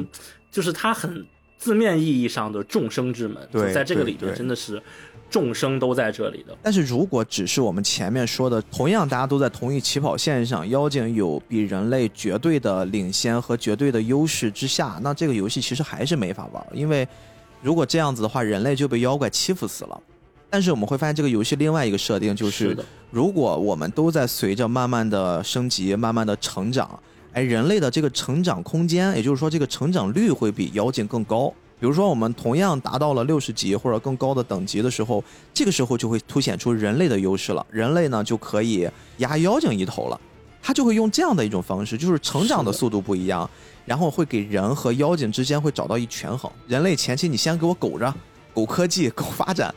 等到你达到一定经验之后，你就可以。之前你看妖精不想欺负你，不是、你就可以欺负回来。表面上看起来好像还是在做一个阵营，在做敌对，但是随着这个部分的剧情深入，我们会发现，好像人在掌握了妖精的这种能力之后，人也开始会产生一些思考。如果我作为一个人类，我恰好知道了有一个类别，有一个物种跟我不一样，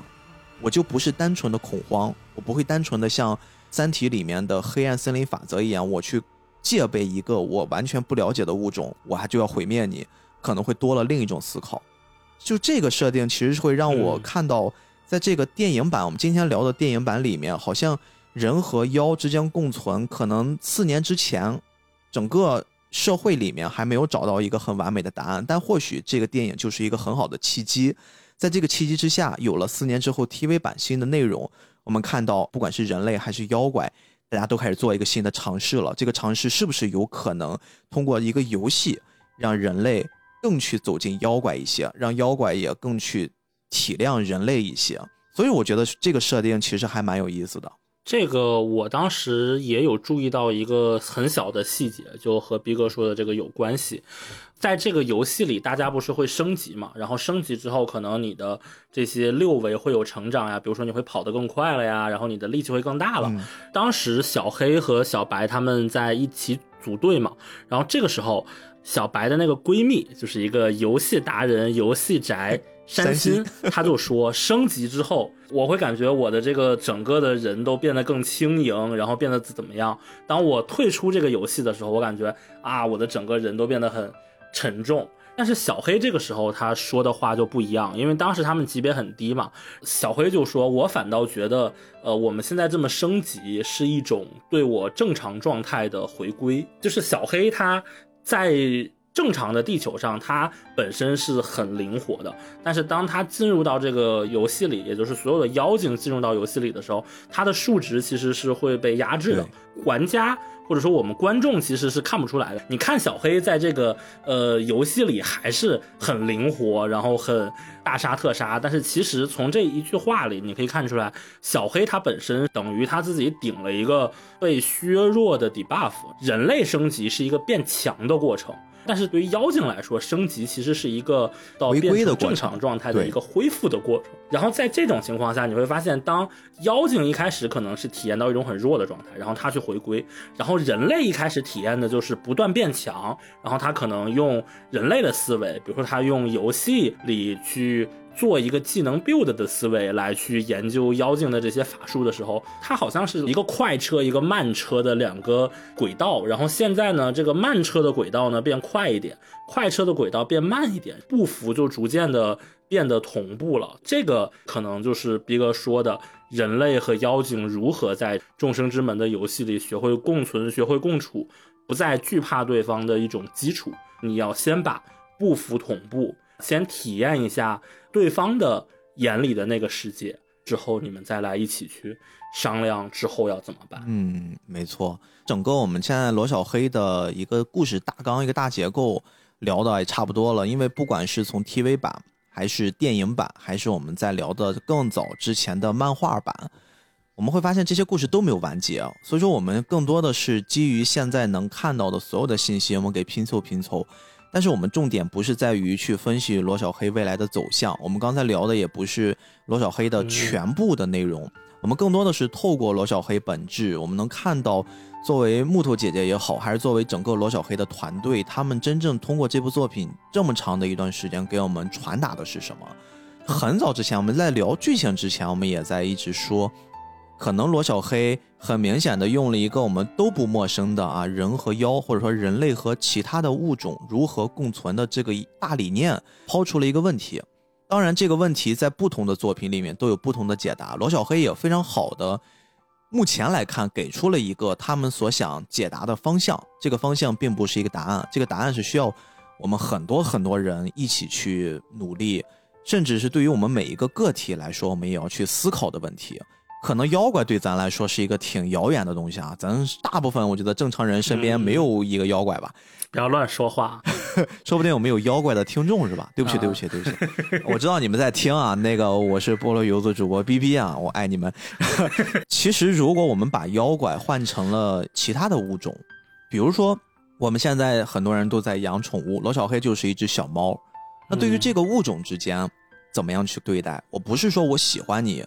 我就。养你不喜欢了，我就把你丢弃。我们身边有太多太多流浪猫、流浪狗被遗弃的悲惨的故事了，包括这个罗小黑在最开始的时候，从它的原型就是木头捡了一个流浪猫，对对对吧？然后罗小黑本身的这个故事，它也是在流浪。电影版是罗小黑六岁的时候，一上来先展示一个流浪的小猫的故事。在 TV 版里面，我记得最开始也是罗小黑是一个流浪的被人遗弃的猫，然后被小白给捡到了，然后给他起了个名字，也叫小黑，而且还把自己的姓给了他，叫罗小黑。是，而且我不知道命中，我不知道你小时候有没有看过一个动画片儿，有一个印象特别深的，如果我没记错，这可能是我形成自己独立记忆的时候，我第一个看动画片流泪的作品，叫《小贝流浪记》，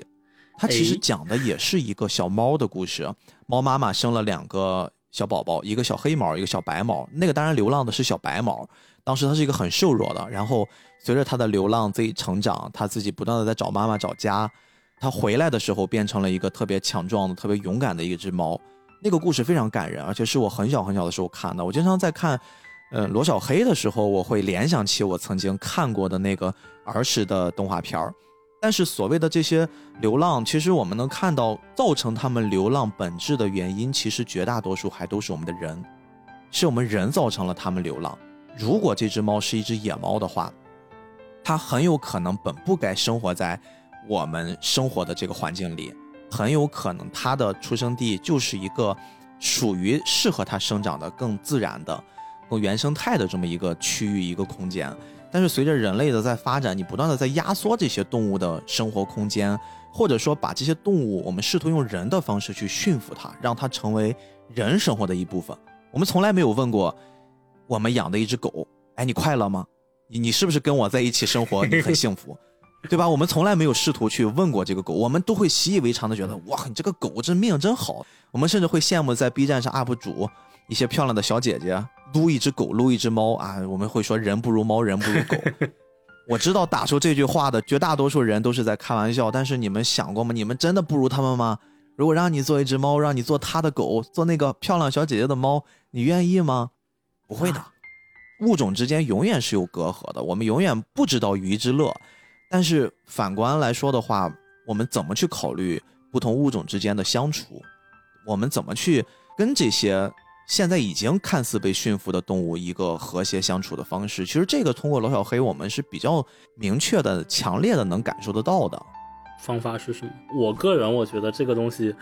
就是非常复杂，真的没有一个答案。就哪怕是罗小黑里给出的这个方向，我觉得也不是一个解答。首先就是让羚羊取代买卖，这个是我觉得非常非常提倡的。对，这个其实更像一种见招拆招补救方式。就一个很经典的问题啊，阉割宠物这件事情合理不合理？你又没有能力去让你的宠物不断的去随着自己的天性去繁殖，它生一窝崽你也养不起，那你不阉割它，它可能发情的时候它也很难受。你要是阉割了它。那你直接对它的这个生育能力做了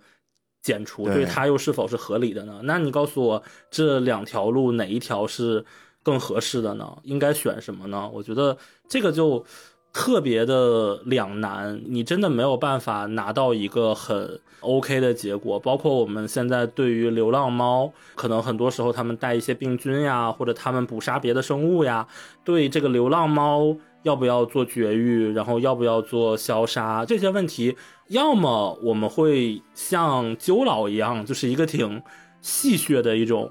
回答方式，我的洞府被人弄成了公园，还收我门票，那我一乐，可能 那我又不能苦大仇深的去对待他，那我就一乐。要么当你带入小黑的视角的时候，其实这个里面小黑，我觉得除了刚才说的他是一个视角，他有的时候他是一个很赤子之心的一个角色。就比如说，我们说回这个电影，在这个电影的结局的时候。当时展开的领域，它是不可以被收回的，它是只能被毁掉的。我们之前说了，小黑的这个领域的能力非常强，非常稀有。这个时候，小黑就选择要把这个领域给毁掉，我就不要了。然后风息这个时候就很痛苦，他说：“小黑，你不要这样。”但是小黑二话不说，就这个东西，我就不想要。包括在 TV 版，像逼哥刚刚说的，这个小黑从老君那里偷来的这个天明珠之后，他是遭受到了一系列会馆的妖精的围攻的。为什么被围攻？是因为这些妖精他们想要这个天明珠去治疗他们的一个朋友的病，这个东西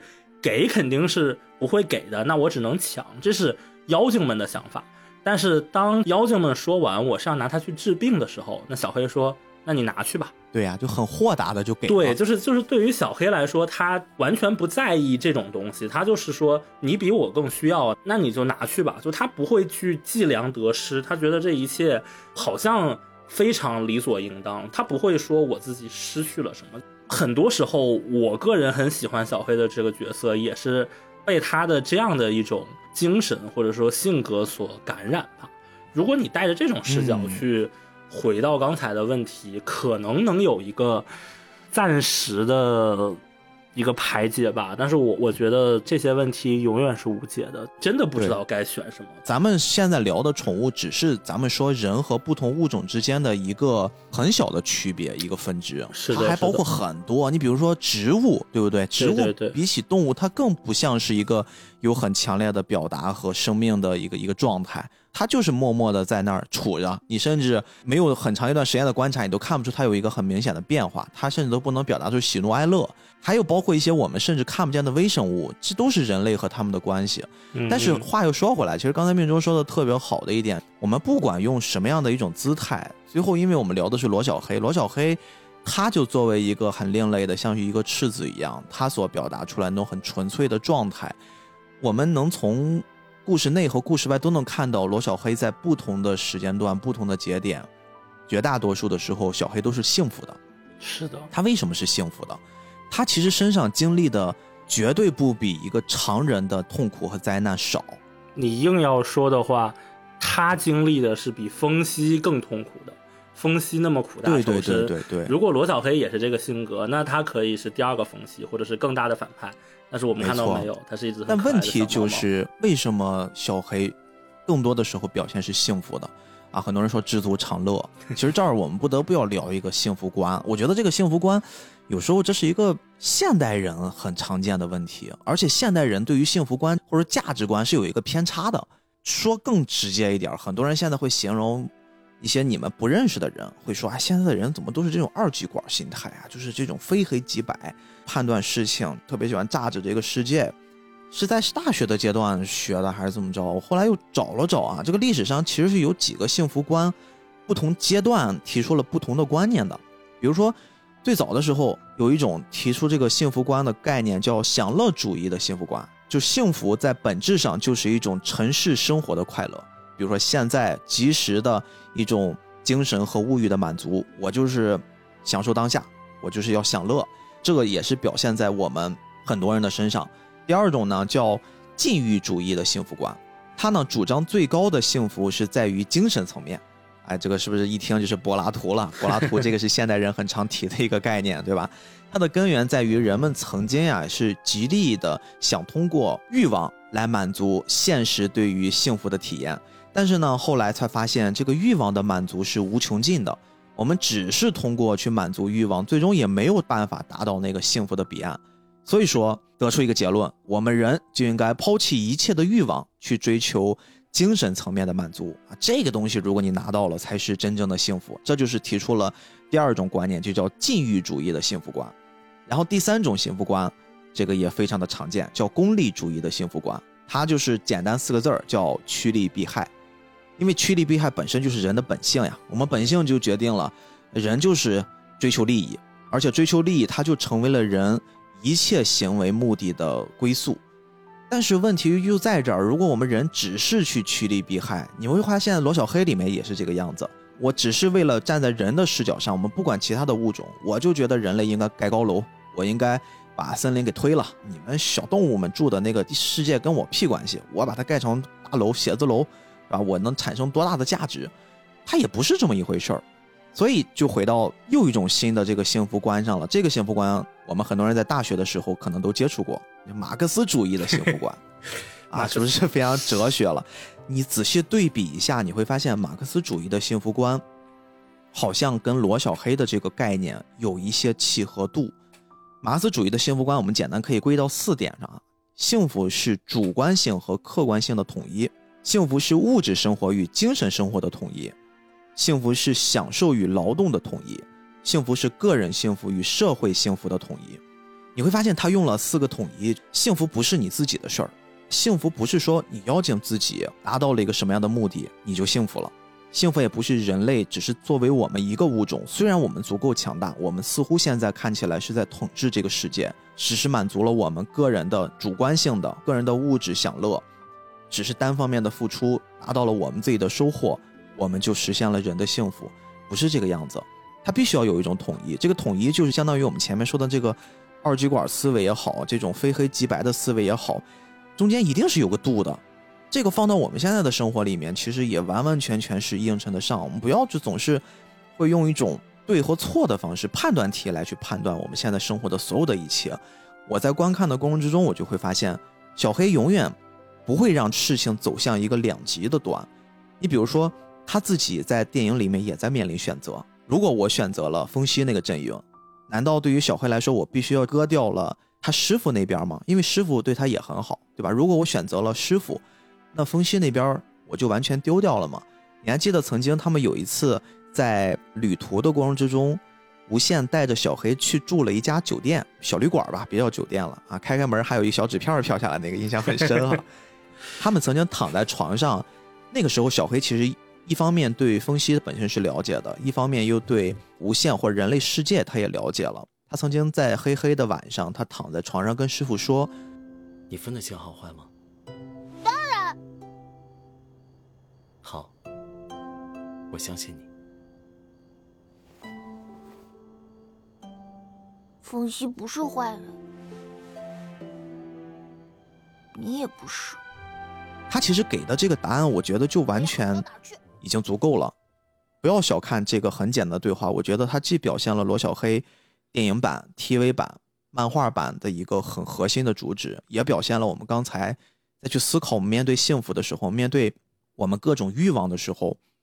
马克思主义幸福观里面的所谓的那个统一。就这个统一，它一定是一个平衡的，看似是一个统一要达到的一个 point，但是那个 point 绝对不是一个点，而是在一条。平衡线上，这个平衡线的左右两边其实是有一个衡量的标准的。这个标准绝对不会在两头上，而是像小黑一样，即便经历了这么多的事儿，一定会有一个很适合自己，也不会影响到别人的中间度。那个中间度才是我们真正应该向小黑看齐的东西。妖灵会馆，它在维持着人类和妖族之间微妙的平衡。可能今天他们要怎么样，明天他们那边又发生事情，他们又要怎么样？就他们一直在小心翼翼的去维持这个平衡。我也觉得，可能现在这个世界变化太快。去年这个时候，呃，疫情怎么样？今年这个时候疫情怎么样？微博又开了什么显示 IP 地址？某些行业又。大地震，很多事情变化太快了。我觉得我们确实要不断的去寻找那样一个平衡的点，在这个过程是一个一直动态的过程，就它是从不同的维度上去达成的平衡，而不是一个机械的一个公式也一样的探寻某个可能存在、可能不存在的那样一个路径。但是如果你有着小黑这样的赤子之心，我觉得起码探寻之后能不能达到另说，但是起码自己是不会懊悔的。就像那个苏联的那作家说的，就是当我回首 我这一生的时候，不因虚度光阴而悔恨；当我问心无愧的时候，也是一种幸福。行吧，今天就聊这么多。其实罗小黑给我们带来的不只是很畅快的打斗啊，我们其实今天还没有把很多的篇幅在聊它本身的内容制作上，不然的话，没有这些元素，没有各方面的优秀，它也不至于像在国内啊、国外啊都引起了这种热议。但是更多今天想透过内容本身去看一些。我们可能不是那么容易观察得到，但是我们又生活在其中的一些小事情。今天希望能给大家带来一点点不一样的思维碰撞。我知道这个东西是没有答案的，从自己做起吧。我们还是希望大家在生活里面都能像那个左右天平中间的那个不断摇摆的秤砣，不管左右的天平上盛放了什么样的东西。我们都能找到一个很适合的让两边平衡起来的维度，这个维度是需要我们每时每刻都在去尝试的。中间度虽然在摇摆，但是我们永远都处在这样的一个状态，也挺好，对吧？每个事情不断的去辩证的来看，或许你会发现，在以前只站在两端上思考问题带不来的那种高空下的风景。好吧，今天就这么多，感谢你的时间，我是菠萝游子主播 B B，我是命中命中注定的命中，那我们下期再见，下期再见。